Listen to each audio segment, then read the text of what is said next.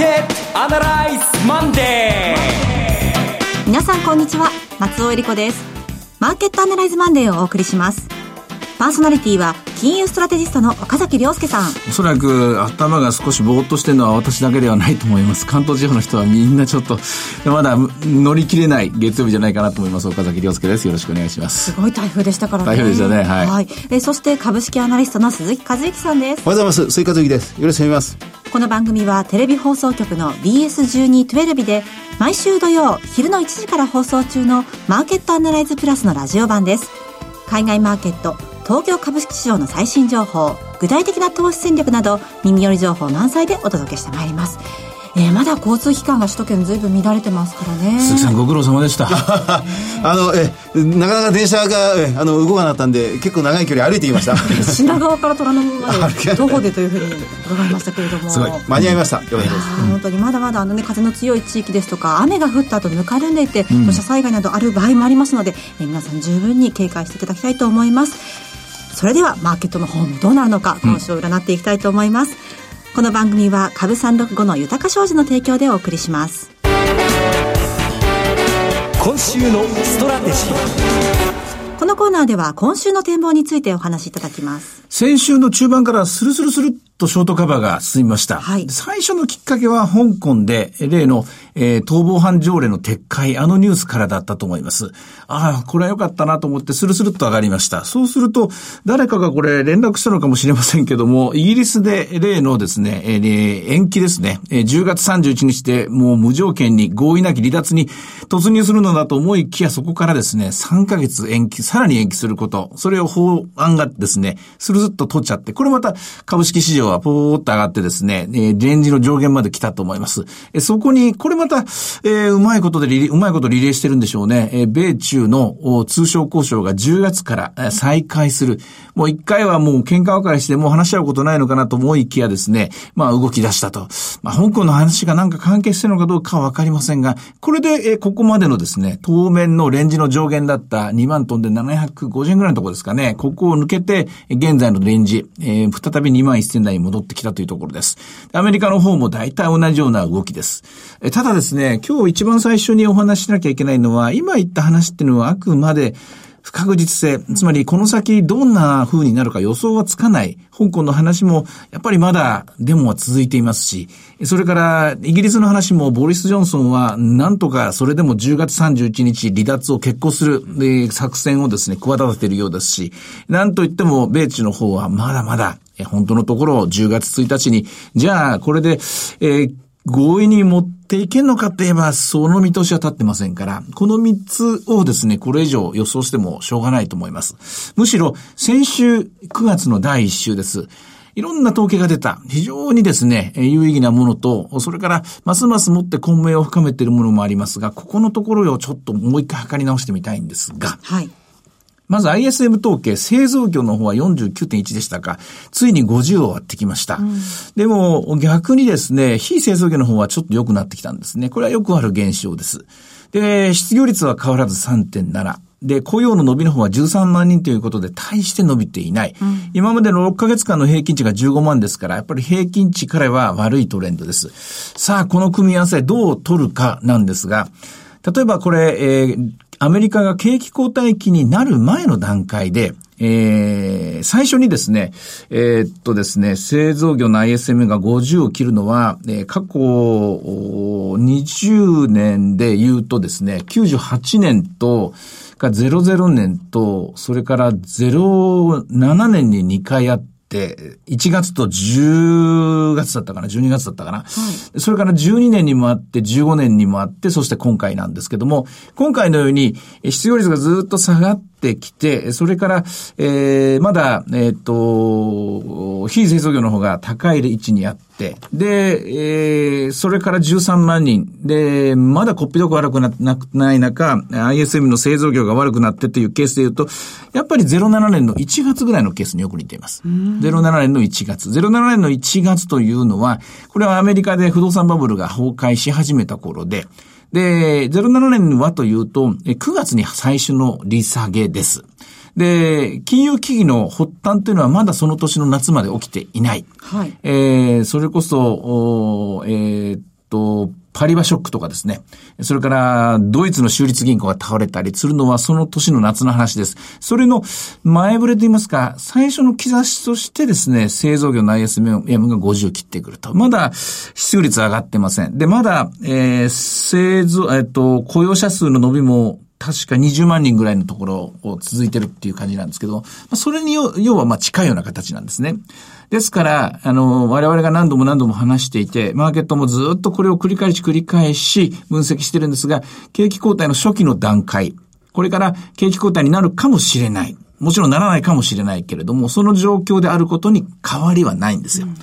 変わりはないんですが、またこれ、もう一回よく考えてみれば、それ07年の1月と違って、今回はパウエル議長の言う通り、先手を打って、予防的な利下げがあると。だから予防的な利下げが功を奏すれば、07年のようなケースにはならないと。しかし、これがうまく働かなければ、07年のケースになるかもしれないと。何のことはない。先月と話したのとほぼほぼ一緒なんですが、よりその確率が上がったかなというところに今我々はいると思います。うんあの、2007年1月2月ってのは本当に忘れもしない。あの時中国、上海がなんか少し揺らいだんですよ、ね。揺らぎましたね、あの時もね。あれは上海の要因だなんて言われてたんですが、まあ、結局、後々、もうどんどんどんどん深掘りしていくと、やっぱりこれはどっかで、このサブプライムローン、後のサブプライムローンに随分繋がるんだなって言われた時ですが、あれ以来の、まあ、今回50割れということになってしまいますね。うん、えー、さっき言った3つもですね、不確実性が薄れてですね、株価が戻って、通常ならですね、金利も元の2%に近づくかなと思ったんですが、長期金利の方アメリカは戻ったんですが、やっぱり1.5556ぐらいのところであって、あまり大きな戻りにはなっていません。で、今日も新聞紙なんかは、新聞ではですね、強くこう、その辺あたりのところを書いてますけども、世界中で25%世界の債券の4分の1がですね、水没してしまってというような現象ですね。で、この現象というのは、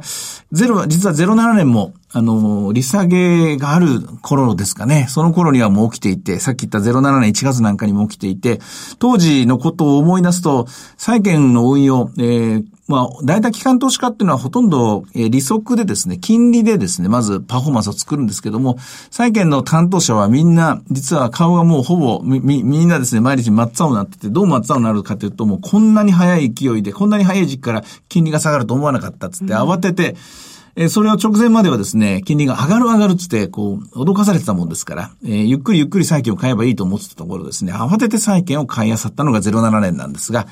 今回の場合はですね、やはり去年の12月から手のひら返し、FRB のですね、出口に行く、出口に行くと思ったら、U ターンしてきましたからね。はい、で、一気に金利が下がって、えー、おまけに、これ、名古屋のセミナーでも話題になったんですが、矢島さん曰く、ゲストの矢島さん曰く、金利がなくなってしまうかもしれない。世界中から金利が消滅するかもしれない。となったら、債券のファンドマネージャーは今何をすべきかと。それは残ってる債券を手当たり次第ですね、もう何にも見ないで、これを買い漁るしかない。こういう現象になってるんですよね。これはちょっと危険といえば危険です。えー、金利というものが全てがなくなるようなそんな錯覚、ある意味、こう、恐怖に駆られて、あるいは熱狂にうなされてですね、えー、債券市場にお金が入っている現象、これはまだ変わっていないのかもしれませんね。うんとなりますと、この今年いっぱい、12月の終わりぐらいまでかけてのトレンドっていうのはどういった方向になりますかね？えっとね、これは、まず目先から言うと、今来週、来週と再来週うち、我々お休みなんですよね。そうなんです。ですからちょっと、ね、えー、ちょっとだから、無責任なことを言え、あの、言えないんでですね、ああしろこうしろっていう話で言うと、やはりまだ、えー、とりあえず先週のふわっとうがい、うあの動いたところにいますから、今週に関して言うともう少し戻りがあるかもしれませんね。はい、さっき言った期待がプラスの方に行くかもしれませんし、これまた無責任な言い方ですけども、香港でも、また暴動になって、で、ボリス・ジョンソン、ジョンソンが結婚してですね、それから今度米中の方がやっぱり、えー、合意に至らないとなると、また振り出しに戻るパターンもあるので、この地政学上、あるいは不確実性に振り回される展開は、年内続くかもしれません。で、利下げについては来週 FRB が行うと思うんですが、今回の雇用統計を見る限り0.5%、50ベース下げる理由は見当たらないと思います。はい、25ベースだと思います。このあたりのところを見越して107円金本までですね、ドル円は戻ってきていると、こういう状況だと思いますね。で、日経平均でいうか日本株でいうとね、あの、目先が一番難しいです。あ、そうです目先を予想するのがすごく難しくなっちゃいました。うん、逆に、こうなったら、もう、ひたすらもう、えっ、ー、と、やり方を決めて、えー、2万円金棒のところでですね、あの、PBR の1倍ぐらいのところがどうやら買いのコンセンサスになってきましたら、これをしつこくしつこく待つというのが買いのパターンですね。はい、売りの方は逆にですね、えー、何の理由もなく、それこそ、まあ、2万、今だったら2万1300円まで戻って、まで戻ってきましたけど、2万2000台っていうのは相当大きなしこりがあると思うので、このあたりの、あとはですね、しばらくゾーンとして売りになると思います。ただ、ただ、年内で言うとですね、ここから上半期の決算なんですよ。そうですね。で、上半期の決算が、これ、イメージよりも悪くなりそうな予感がします。というのは、えー、これまたもう一つ、名古屋で資料に落とし込むことができなくて、皆さんに、あの、あの、汗かきながら、すいません、これ間に合いませんでしたって言ったんですけど、インドが音を立てて悪くなってるんですよ。はい、ものすごい勢いで。で、たかだかインドだろうと思うかもしれないけども、これ、アジアで、というかまあ世界の新興国の中で中国とインドが引っ張ってきたんですよね。で、あの中国、インド、この新興国が株式市場で言うと今先行指標なんですよ。だから中国、インドがこけちゃうとですね、ずるずると言ってしまうかもしれない。で、インドがこけてる最大の理由が自動車が恐ろしく売れなくなってるっていうことなんですが、で、馬鹿にしちゃいけないのはインドの GDP も一応世界7位ぐらいありますからね。はい、フランスかフランスよりも今大きいのかな。で、そういう意味では、えー、そのマージナルな動きが出てるとこなので、えー、ずっと今中国ばかり呼びてましたけども、伏兵もう一個現れるっていうとこなので、そういう意味では日本株、もしも企業業績のえー、半期が終わったところで予想よりも悪そうだということになると、最終ラインが少し下がるかもしれませんね。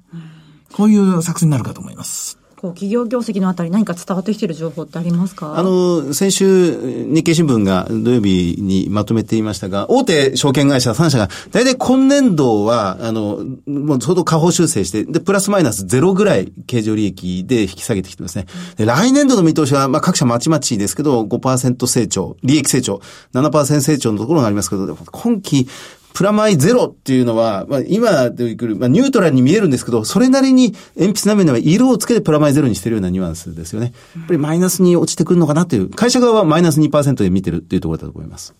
そして、まあ、あの、先行として中国、インドありましたけれども、はい、ヨーロッパも、うん、あの、ある意味、アメリカよりも先行してるわけですが、そうなんですね。今度 ECB の理事会が12日行われますけれども、うん、こちらいかがでしょうね。これは、おそらく、利、あの、利下げというか、まあ、金融緩和をもう一段、はい、量的にも質的にも、もうマイナスの深掘りの方向に多分行くでしょうし、どの程度までまあ行くのかというところがポイントになってきましたね。あの、金融緩和に動くことは間違いないと思います。それで、これまた、あえー、土曜日の名古屋セミナーでの最初の結論なんですけども、ヨーロッパの革新が見えたと。えー、問題が、問題点のありかが見えた。そこはやっぱりドイツだと。ドイツ？ドイツだと。それはイギリスでもスペインでもなく、今回はやっぱりドイツ、ドイツの優等生でありすぎたがゆえに、という、その、悲哀みたいなもんですね。えー、閉鎖的であるがゆえに、保守的であるがゆえに、今ドイツが地盤沈下を一番世界で、えー、厳しい局面に立たされているという、こういう認識で一致しました。うん。となりますと、ドイツのあり方次第でまた大きく影響が出てくると。そうです。大きくドイツが方向転換して、えー、今までのような堅くななですね、えー、財政規律を守るというところから、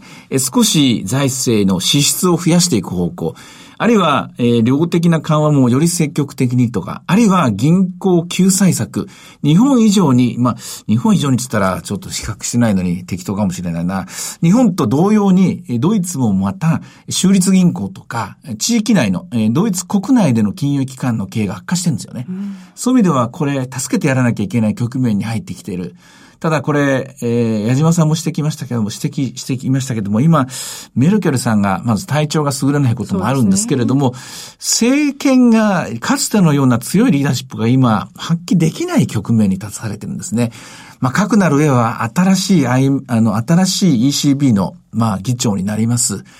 あの、ラガルドさんですね。この人の、まあ、早く答えしてもらったらいいのかもしれないですけどね、手話に期待したいところですね。うん、ヨーロッパの中でも特にドイツ注目していきたいということですが、さて、えー、では本日の株365の動き見てみましょう。今21,300円、300円ですね。寄り付きは多少甘かったみたいです。236円からスタートしてるんですが、一応今日もまたこじっかり、ふわっと浮いた状態でですね、取引が続いています。はい。えー、来週、再来週放送はお休みになってしまうんですけれども、株365は祝日も取引ができるということです。そうです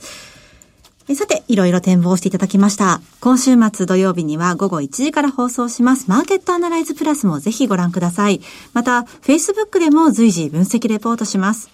以上、今週のストラテジーでした。マーケットアナそれではここで、株365の豊か商事より、岡崎さんご登壇のセミナー情報です。今回は名古屋で豊か商事資産運用セミナー in 名古屋を開催します。10月5日土曜日、お昼の12時半会場、午後1時開演です。第1部は、江森哲さんによる2019年後半の貴金属とエネルギー価格の行方と題したセミナー。そして特別セッションとして、江森さんと大橋弘子さんによる日経平均で資産運用、クリック株365の活用術とはがございます。第2部は岡崎さんの株式セミナーです。さあ、岡崎さん、10月5日、名古屋です。一通り金融政策決定会合終わってますね。はい。もう後に引けない状況になると思います。そして、10月5日となると、またまた ISM、それから雇用統計、重要なところが終わった後になると思います。果たしてこれを1時間30分のセミナーの中でですね、うん、要領よくまとめられるかどうか、自信はないんですけども、資料だけはですね、分厚いのを用意していきますので、皆さん待っててください。いや、濃くなりそうですね。はい、さて、会場なんですが、JR 名古屋駅太鼓通り口が最寄りの、イモン名古屋ビル3階、TKP ガーデンシティプレミアム名古屋新幹線口3階バンケットホール 3A です。入場は無料です。セミナーのお申し込みお問い合わせは、豊か商事お客様サポートデスク、フリーコール0120-365-281、0120-365-281までお願いします。受付時間は土日祝日を除く午前9時から午後7時までです。名古屋はもちろん中部地方の皆さんふるってご応募ください。なお、今日ご案内したセミナーでは、ご紹介する商品などの勧誘を行うことがあります。あらかじめご了承ください。いつでも無料の放送局 BS1212 では、本日夜7時から、花嫁人形は眠らないを放送します。田中優子と小泉京子共演のホームドラマ、お嫁に行く姉と性看護師の試験に合格する妹。そんな姉妹の日常を丁寧に描いた心に染み入る作品、ぜひご覧ください。チャンネルの見方がわからない方は、視聴者相談センターへお電話ください。オペレーターが視聴方法をわかりやすく教えします。03-5468-2122 03-5468-2122 BS1212 視聴者相談センターまで。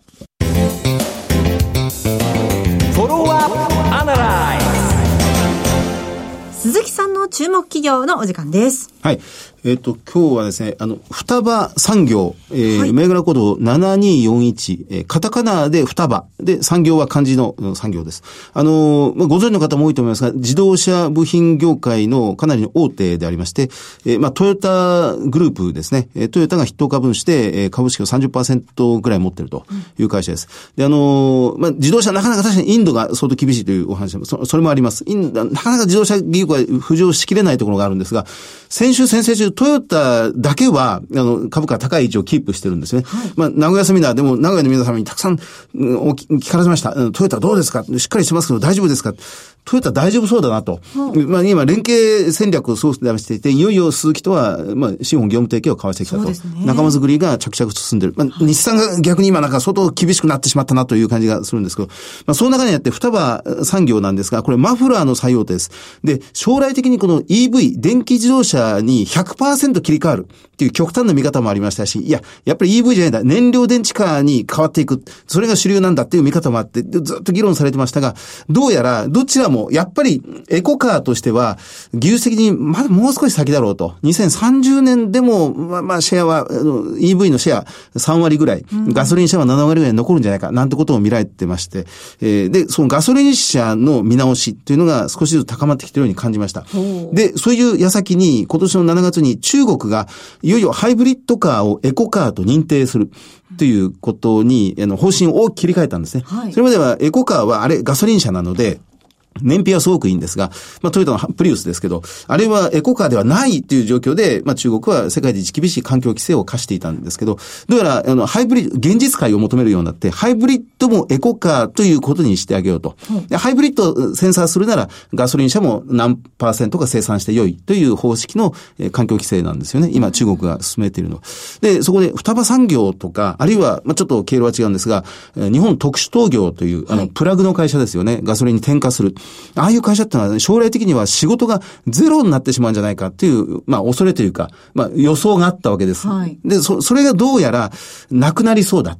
うん、双葉産業というマフラーの採用っていうの仕事はやっぱり残るし、えー、日本特殊陶業のプラグの需要もやっぱり残り続けると。形はもちろん変わっていくでしょうけどね。で、こういうものが。で、マフラーってあの、一言で言いますけど、あの、やっぱり技術的には調べてみると、相当難しいものがあるみたいで、エンジンのパワーを強くしようとすると、爆発力を大きくしますから、まあ、回転数を上げたりしますんで、まあ、音が激しい。で、でも一方で、その、その性能としてはマフラーの性能としてはもう音を静かに静かに。あの、エンジンでの出力とマフラーによる静かな、あの、性能というのは相反する、相反する技術みたいなんですよね。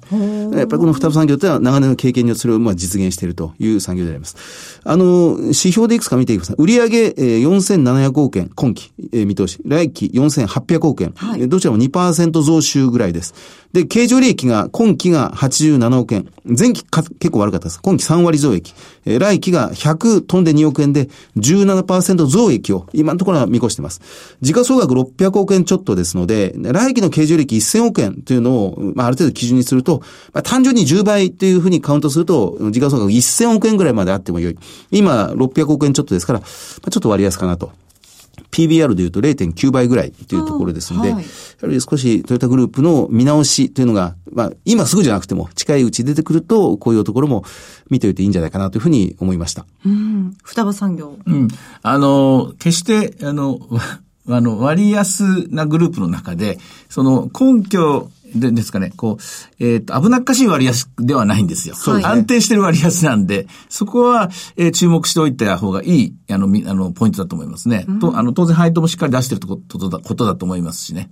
えっ、と、はい、そうです。えっ、とね、すみません、配当利回りが出てないあの、ROE で9%ぐらいの見通しです。あ、そうです。はい。うんあの、社長、吉木社長というのがこれトヨタから3年前に来たんですけど、トヨタの、あの、アメリ初めてのアメリカ工場、ケンタッキー工場、はい、あそこをゼロから立ち上げた人なんで、生産工程とか、はい、その技術革新にはすごく明るい人なんですよね。それが今、双葉産業の、えー、リーダーとして引っ張ってるという会社です。なるほど。こう、技術革新が進んで、今のような携帯の車がなくなるんじゃないかっていうようなね、話もこう、メディア見てると出てきますけれども、うん、ただ、あの、